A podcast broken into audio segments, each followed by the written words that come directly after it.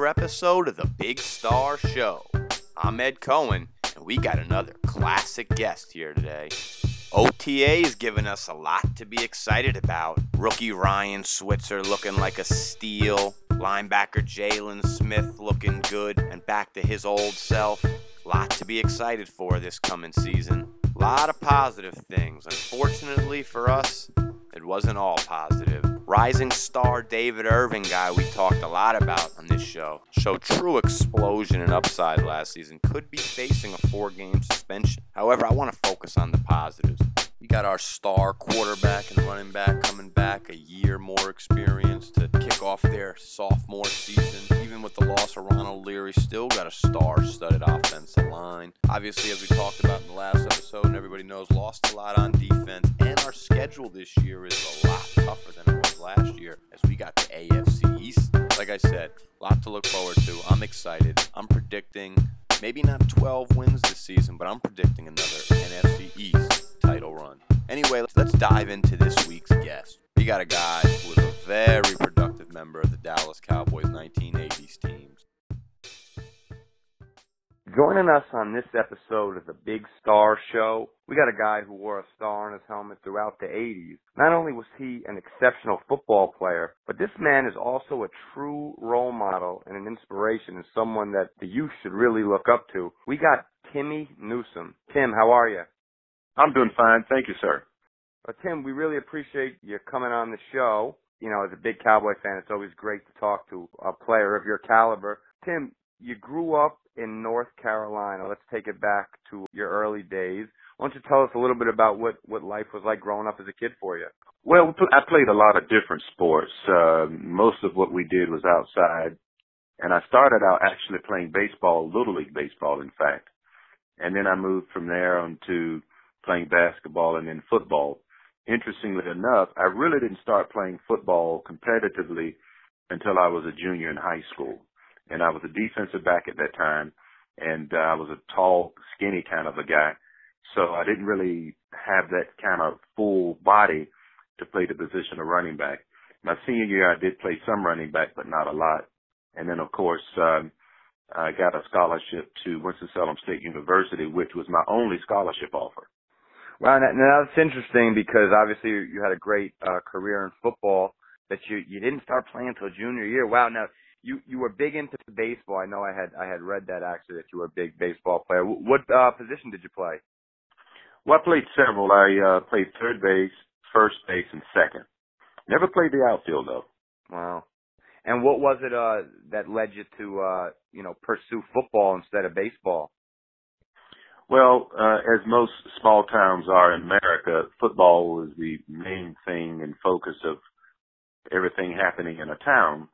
And of course, uh, a lot more people watch football than baseball. And so that's what gave me the inspiration of playing football. Plus, my father was a huge football fan and he loved football. He played it in college and he always thought that, uh, that's something that I should pursue. And he always told me if I ever had the opportunity to play college football, I, that I should not, uh, squander that opportunity. And so I didn't. And so mainly because uh, my father is, is the reason I played football. Well, now I saw that your uh, your father was a self-employed farmer and uh, your mother was a teacher, so you were certainly no stranger to hard work growing up. Not at all. Um, I remember days where I would stay on the farm all day long, and we would practice at 6:30 in the evening, and um, I wouldn't get home to 10 o'clock at night and I had to do this all that all over again by getting up at 4 a.m. to work on the farm. So it really kept me grounded and it kept me out of trouble. well, anything to keep you out of trouble is uh, certainly a, a positive. That's exactly Tim, right.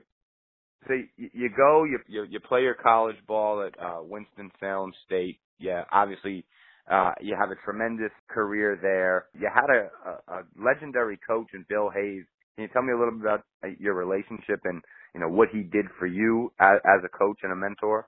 Well, you know, it's interesting. Uh, when I got to Winston-Salem State University, I had every intention of playing on the defensive side of the football.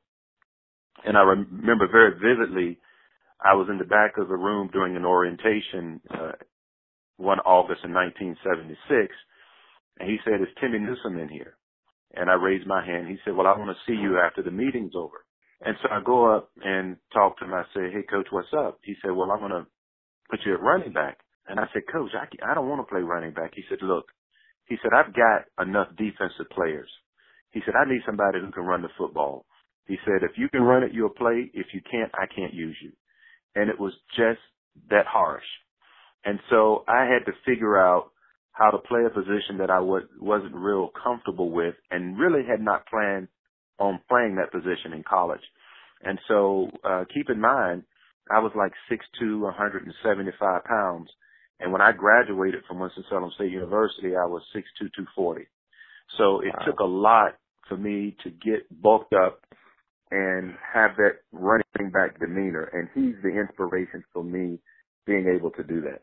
Well, well, he certainly knew what he was doing. Obviously, as you uh, would would go on to play pro ball. Now, you guys ran the veer offense, huh? What was it like uh, being being a workhorse back in the veer offense? Well, you know, it was a it was a fun offense because it was all about the quarterback deciding if he was going to uh, keep it or pitch it, and it was a you know it was that kind of an offense. So uh, we sometimes I'd run the veer off tackle. He'd give it to me, and I, I'm off and running. Uh, another time I'm like the, on that pitch route, he'd run down that line, look at that defensive end, and he'd decide either to keep it or pitch it. And it really taught me how to concentrate and focus on that ball once it left his hands. Even though I didn't catch a lot of passes in college, uh, him pitching me that football allowed me to be able to be a good receiver uh, once I got to professional football. So I love that offense. And we didn't do a lot of blocking because everything was kind of uh real fast and we were faking one moment and then catching a pitch the next. So it was a fun offense to run. Oh, it sounds like it was. And Tim, now you, the teams you played on in college certainly had a lot of success. What was it like um in that 77 season? Uh you guys had an undefeated regular season if I'm not mistaken but you chose to the team chose to bypass the D2 playoffs to play in the Gold Bowl. What was uh what was kind of the the thought process behind that, and how was that as a player? Well, we wanted to play South Carolina State. Uh, at that time, South Carolina State was probably the premier historically black college football program in the country. And we were excited about having that opportunity to play them. And uh, so that's the reason uh, we did what we did and we lost a really close contest by the score 10-7. And incidentally, a lot of players that were on that South Carolina State football team ended up getting drafted over the next three to four years. So it was something that we wanted to do and just to see exactly where we fit in the scheme of things uh, at that level of football. Wow. Now, now, Tim, you'd go on later to become a CIAA Hall of Famer. Um, obviously that was a tremendous uh, achievement and accomplishment. Let's talk a little bit about your your draft day. How did you spend your, your draft day? Obviously, you were a sixth round pick. What was it like, uh, you know, waiting, you know, throughout the draft process? Well, it's interesting because in those days, um, I think ESPN was in its infancy. And so the draft really only took place that first round and everything else had to be done by um, you know, uh, Associated Press or some other news outlet to determine where uh, a player was selected. And so I was projected to go anywhere from two to four. But what happened was on draft day, uh, all of the teams started selecting defensive players.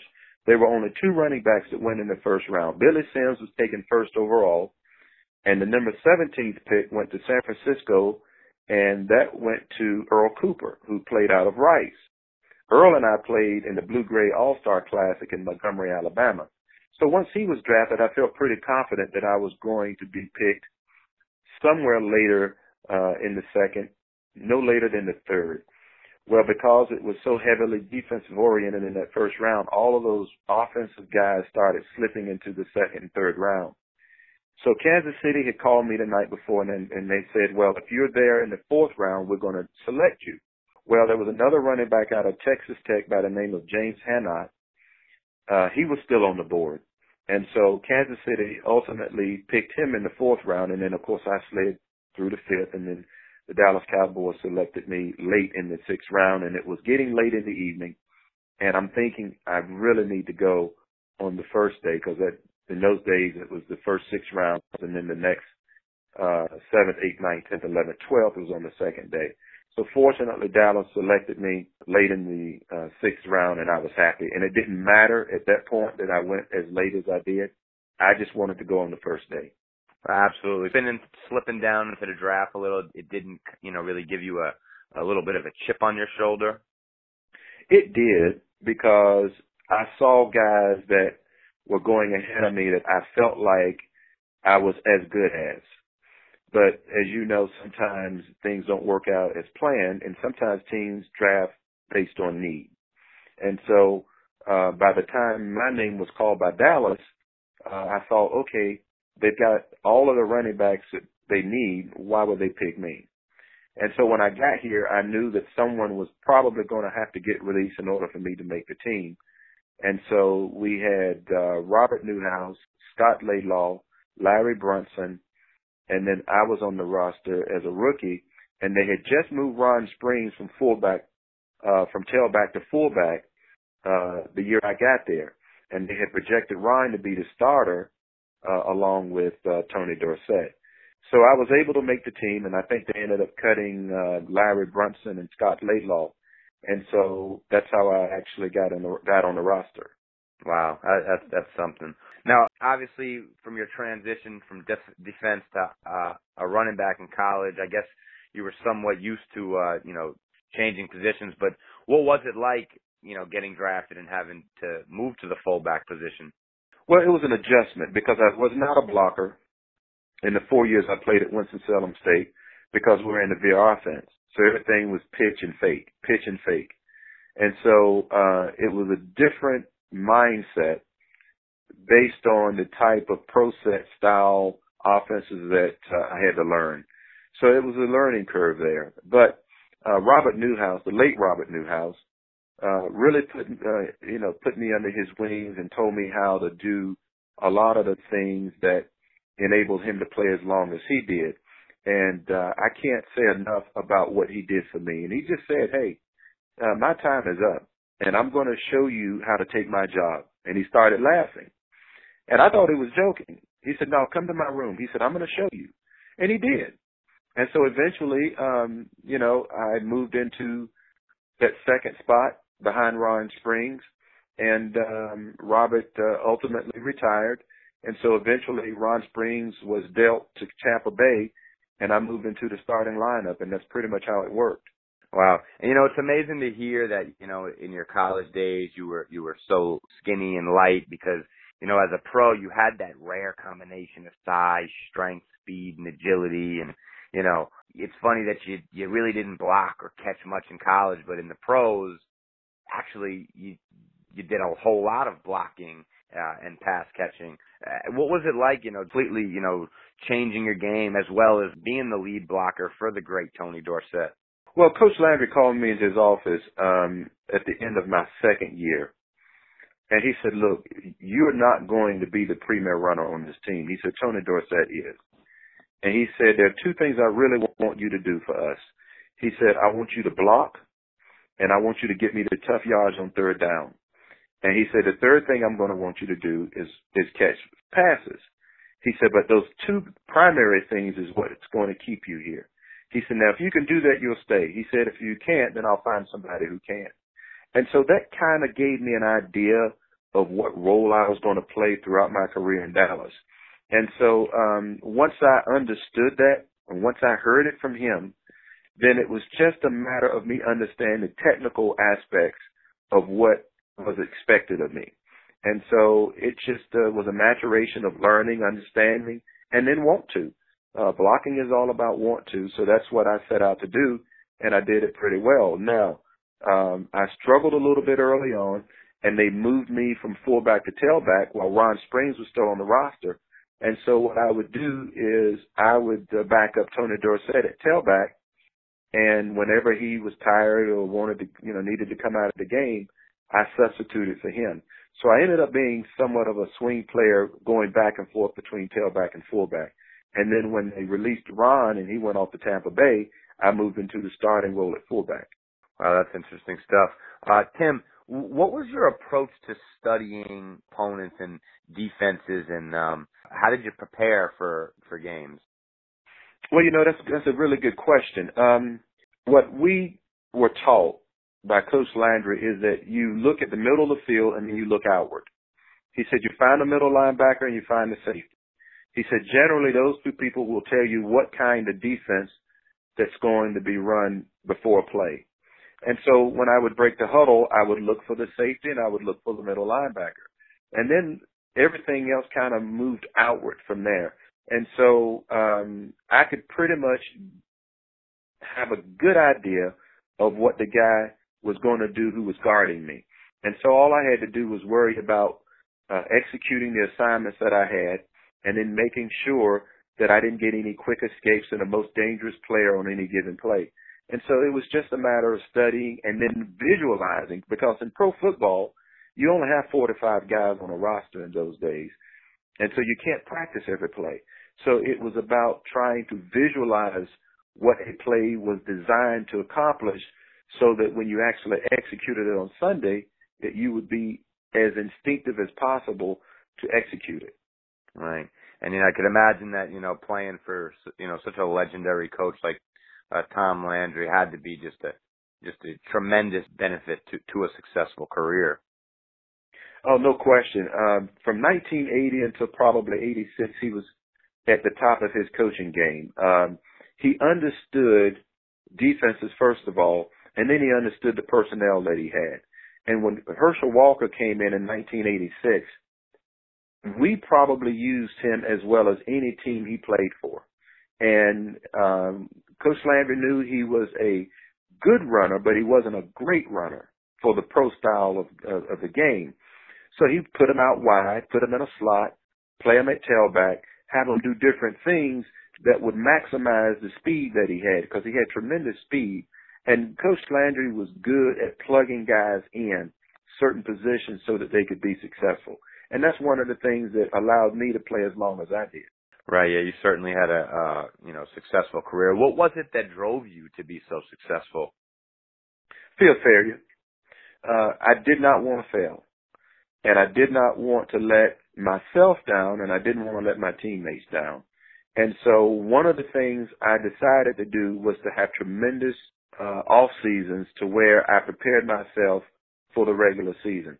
And so I was a pretty strong football player for a guy that played a running back position. I used to bench press over 450 pounds and squat and deadlift off the charts. And I did all of that to mentally prepare myself for the kind of collisions that I was going to have on the pro level. And so it worked. Uh, absolutely, and that that's tremendous. Uh, 450 pounds on the press, geez. Well, what were some of your your greatest uh, strengths, and you know even some of your your biggest flaws uh, on the field? Um, I would have to say the greatest strength I had playing professional football was the variety. If on third down they needed somebody to get five yards, 15 yards, or catch that ball 20 yards downfield, I had that kind of range. But on a short yardage situation, if they needed me to block in, in the middle and do an isolation block on a linebacker, I could do that as well. And then if uh, Tony Dorsett was going to take a pitch out wide, I had the ability to cut the legs out from under a linebacker. So I prided myself on having that kind of skill set that could accomplish different things. And then um, it wasn't out of the ordinary for me to play some tight end plays. Uh, we used to have a formation called Jayhawk, and then I'd line up on the wing. And so uh, they could substitute me in and out of tight end position, uh, fullback position, and tailback position, and I loved it. And Coach Landry gave me that kind of range because he just felt like he could utilize those kind of skill sets and it would keep the defenses off balance. And a lot of times, if I came in on third down, for example, teams would double me because I was pretty good at making those clutch third down catches. Yeah, you you were a certainly do it all kind of guy, no doubt about it. Uh, Tim, after your career, you know, you're watching the game. Were there any players that you saw over the years that you thought resembled your game? Hmm. Not so much while I played. I think the per- the closest person that resembled or the thing that uh, most people regarded me as looking almost like was probably Franco Harris. Um, mm I was compared to him a lot coming out of college. And so I kind of modeled a little bit of my style running wise after him because he had those, that kind of long range, long leg kind of look. And so he was the one player that a lot of people compared me to. Wow. That's a, that's a pretty good player to be compared to for sure. Um, oh yes. Now Tim, you were always kind of a business minded guy. You're always into computers. Can you tell us a little bit about the company you started and what what what was it that drove you to be a successful businessman? outside of the uh, football field? Well, it's interesting. Uh, when I got to Winston-Salem State University, I was going to major in health and physical education. And after practicing three times a day for three weeks, I didn't think I was going to last very long at football. And so I was sitting in the registrar's line and there was a guy in front of me and we started talking about majors. And so he said he was going to major in business administration and was going to minor in computer science. I said, hmm, that's kind of interesting. And so after being in that registration line for two and a half hours, I changed my major to what he was majoring in. And so that's kind of what started me on a track of uh, understanding computers. And we had about uh, 80 freshmen in those classes at that time. And when I became a senior, there were only 15 of us left, and I was one of the 15. Uh, I just thought that it was going to be the wave of the future. I had always been somewhat of a gadget kind of thinking guy. And so uh, when I got to Dallas, uh, I wanted to work in the off season, and Gil Brandt, who was a player personnel director, found me a job working for a company that wrote computer software to, for banks. And so I did that for six or seven years and loved every minute of it in the off season. And uh, when I retired, I finished up a couple of contracts. So I did that for a little bit, and then I just started my own business full time in 1991, and I've just been going and going ever since.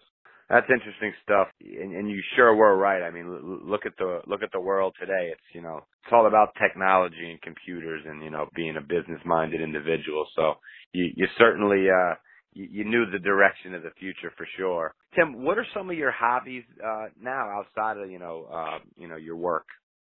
Well, it's interesting you say that. Uh, I uh, I run half marathons and marathons, wow. and uh, I ran the New York City Marathon last year. I ran the LA marathon last year. I ran a Dallas half marathon just a few months ago, and I've got a couple coming up um, this year as well. And and then there's a Marine Corps marathon that I'm going to run in October of this year. So that occupies a lot of my time outside of uh, working in computers. Wow. So you're still keeping in tip top shape, huh? Oh yeah, I love it. I love it. I can't think of any other way to stay fit than to train for either a marathon or a half marathon. Wow. Yeah, that that's impressive because, you know, marathons are certainly uh not something easy to prepare for. Uh Tim, what about relationships with former teammates? Do you still maintain uh some good relationships with past teammates? You know, what's interesting is when there are different charitable organizations that will invite players, in fact, just about a couple months ago, there was an organization that um, had a lot of former players. So I see a lot of the guys in functions like that. And official functions for the Cowboys, we have an alumni day in August. A few weeks later after that, there's a kickoff luncheon, so I get to see a lot of players. And I keep in touch with a lot of them here and there, especially when we are out and about doing those charitable organizations. And we are very involved in the community. And so I get an opportunity to see guys that I played with and see guys that uh, were part of the Jimmy Johnson, Jerry Jones era. And so it's just gratifying to fellowship with players that uh, played a very special game. Wow, yeah, because you know we we all know there's no camaraderie like uh, your your football teammates. So you know that's great, and it's also great that you're you're able to you know give back and and use your platform to help others. We we recently had uh you know your former teammates. We had Jim Jeffcoat and uh, Everson Walls on. So you know it's great to hear that you guys are still able to see each other once in a while. You know I I got to ask you, being that you're such a computer minded guy, do you I like to ask some uh, former players this: Do you play fantasy football at all? I do not. Yeah, I don't follow the players that closely to be good at it. What I think I am going to do beginning this year is try to play it a little bit because uh, there's a um, organization that former players belong to called NFL Legends. And so if you play fantasy football, you can win some free Super Bowl tickets, and that's a real good way to uh, fellowship with guys online. And so I'm going to try to, for the first time, really get involved just to see how it is. But one of the things that fantasy football has brought to the forefront is the women who really know uh, current football players, and some of them know them better than I do. And so it's funny to hear them talk about uh, fantasy football in that way because they know so much about certain players. Oh, absolutely. It's certainly uh, fantasy football has been great for you know building popularity and getting people involved who you know maybe wouldn't have been so interested otherwise. And uh, I got to ask you this. I'll, I'll I'll end it on this. What are your thoughts on on the current Dallas Cowboys team going forward? Well, you know, it's I was very excited to see them play so well throughout the season, and I was disappointed the way they ended things. Right. Uh, I attended the Green Bay uh, Cowboys game, and you know they just started out so slow, and they had a chance there at the end, but I think the layoff kind of hurt them in so many ways, and it's so tough to keep that edge. And so they had literally they played Detroit uh the, the second to the last game, and then they played Philadelphia, and they rested most of their guys, and then they had the bye week, and then they're going in to play Green Bay. And so I just think all of that time off just kind of cost them a little. And you know, of course, Green Bay was just rolling and hot at the time, and they played very well that Sunday, and so they were able to hold on and win. And Aaron Rodgers threw a heck of a made a heck of a throw to the receiver on third and 15 or 16, and so they were able to go on and win. This off season has been a little disappointed because they kind of emptied their defensive backfield, and so now it's going to be interesting to see who is going to step up maybe through the draft, maybe through free agency, and can replace those guys that have been a staple on a defense that nobody thought a lot of going into the 2016 campaign. So uh, it's going to be an interesting year. But you know, the nucleus of that uh, team is, of course, the quarterback and the running back. And if they have that good nucleus, uh, I think they'll be right there in the thick of things. But defense is going to certainly be something that is going to have to be monitored and looked at going forward. Absolutely, yeah. They certainly overachieved, and uh, or should I say, uh, exceeded you know most people's expectations. I also want to just ask you this real quick: being a a great running back yourself and playing with guys like Tony Dorsett and Herschel Walker, how do you feel about this guy Zeke? Does he have what it takes to uh, go down and be an all-time great? You know, like like some of these other guys. If he can keep his off the field exploits in check, yes. But that's always that wild card. Right. And if he can, then he's going to be a very good player. And then, of course, staying healthy is always a part of that mix. Uh, but he's a tremendous running back. He has really good instincts. And I think um, just watching him, watching his growth throughout the season is going to pay dividends for a football team that has a good nucleus of offensive talent in the skill position area. So uh, I expect great things of him, and I think uh, you know, he definitely is, you know, can be in a Hall of Famer at, at the end of the day if he can stay healthy. Absolutely. I, I agree a 100%. Uh, Timmy, I can't thank you enough for taking some time out of your day and joining us on the show. It's been great talking to you. Thank you so much, Timmy Newsome, Appreciate you coming on. Thank you for having me and enjoyed it. Absolutely. Look forward to talking to you again soon.